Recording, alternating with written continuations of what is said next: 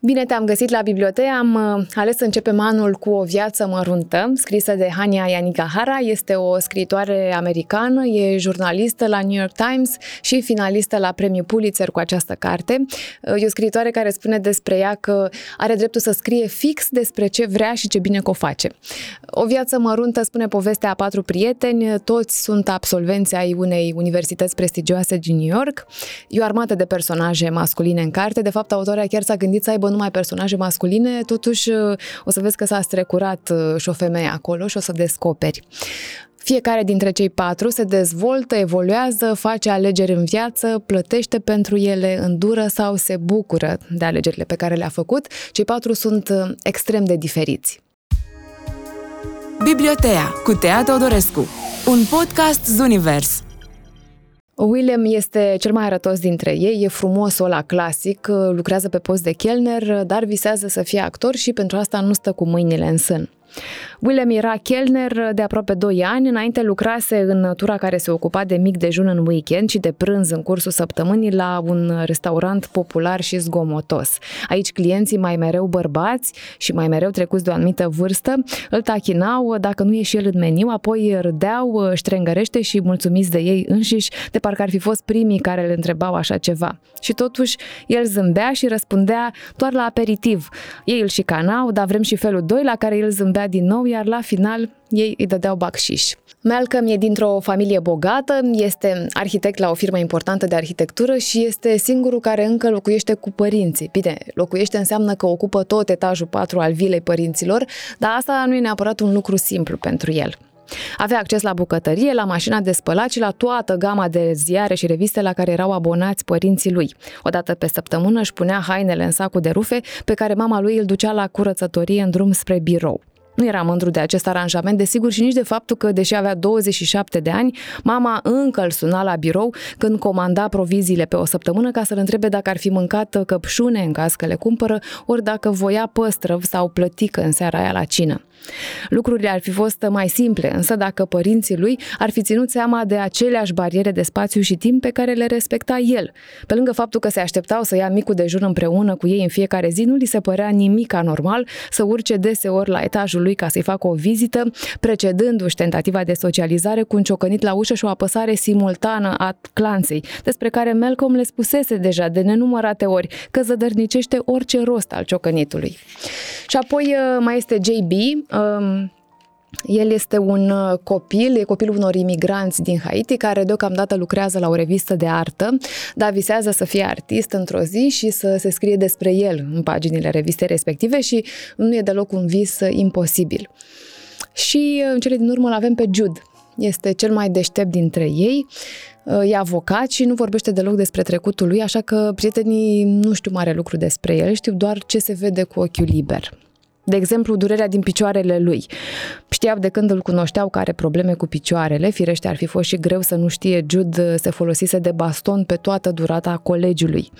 Ehm, dar nu se plânsese niciodată, nici măcar o dată, deși nu le nervau nici lamentările altora. În anul al doilea de colegiu, JB alunecase pe gheață, căzuse și își fracturase încheietura și toți își aminteau tevatura care urmase, țipetele lui de durere și gemetele teatrale. Uh, treptat, uh, focusul cade pe Jude uh, și pe trecutul lui, care ți se dezvăluie treptat. Afli, de exemplu, că a crescut la un cămin de copii și culmea prietenii pe care are acum și a ales după o tipologie pe care a observat-o prima dată la cămin. La căminul de copii învățase rapid că existau trei tipuri de băieți – Primul tip era cel care stârnea conflictul tot timpul, ăsta era JB. Al doilea nu se implica, dar nici nu dădea fuga după ajutor, Malcolm. Iar al treilea încerca să te scoată din necaz. Ăsta era cel mai rar tip întâlnit și din el făcea parte evident Willem. Uh, apoi îl descoperi și pe Willem. Este un uh, tip de o bunătate rară, e un munte de răbdare. Cei doi, uh, Jude și Willem, formează o pereche, împart un apartament și se duc multe lupte ca relația asta să meargă. Uh, m-a prins cartea de la început, de la primele pagini, pentru că la început personajele merg la petrecere, au întâlniri, caută apartamente de închiriat, e o atmosferă tare plăcută acolo. Uh, chiar și așa nu e o carte pe care să o citești cu forfotă în jur, pentru că îți trebuie liniște și timp să înțelegi fiecare personaj care e complex, um, iar autoarea dă așa de multe detalii despre fiecare încât ai impresia că îi cunoști. Uh, poți să spui că Willem, de exemplu, putea să facă mai mult, putea măcar să nu se mintă că lucrurile se vor rezolva și că va fi bine. Poți să să crezi despre Jude că e un egoist, că pare atras de oameni care îl distrug, că nu se poate recalibra, că îmi primește dragoste, afecțiune și grijă, lucruri care nu li se arată tuturor în viață. E drept că lui s-au arătat uh, și târziu, după o copilărie în care abuzat e cel mai blând cuvânt pe care putem să-l folosim. Jude nu se poate bucura de viața care îl așteaptă, nu are capacitatea de a vorbi despre ce i s-a întâmplat, e, de fapt ăsta e și light motivul cărții lui Jude uh, i s-au luat atât de multe încât uh, nu are capacitatea de a se lăsa iubit. Și pentru mine a fost uh, frustrant așa la început să citesc despre un om și zic om și nu personaj pentru că e așa de bine construit. E un om care are un trecut cu traume, cu lucruri groaznice care i s-au întâmplat și omul ăsta nu poate să accepte că viața lui poate să fie totuși frumoasă. Uh, ce ar fi greșit să faci dacă te-a pus să citești cartea asta, nu anticipa ce se întâmplă în carte, pentru că nu, nu o să-ți fie la îndemână și pierzi în bucuria descoperirii. Uh, știi că s-a întâmplat ceva când uh, la ultimele capitole se schimbă naratorul care vorbește despre durerea pierderii unui om drag și spune asta cu niște cuvinte tare, simple. Um, era dor de tine și mie mi-era dor de tine, tuturor ne era. Cred că e bine să știi asta, să știi că nu-mi lipseai doar fiindcă îl făcuse și pe el să se simtă mai bine. Îmi lipseai tu însuți.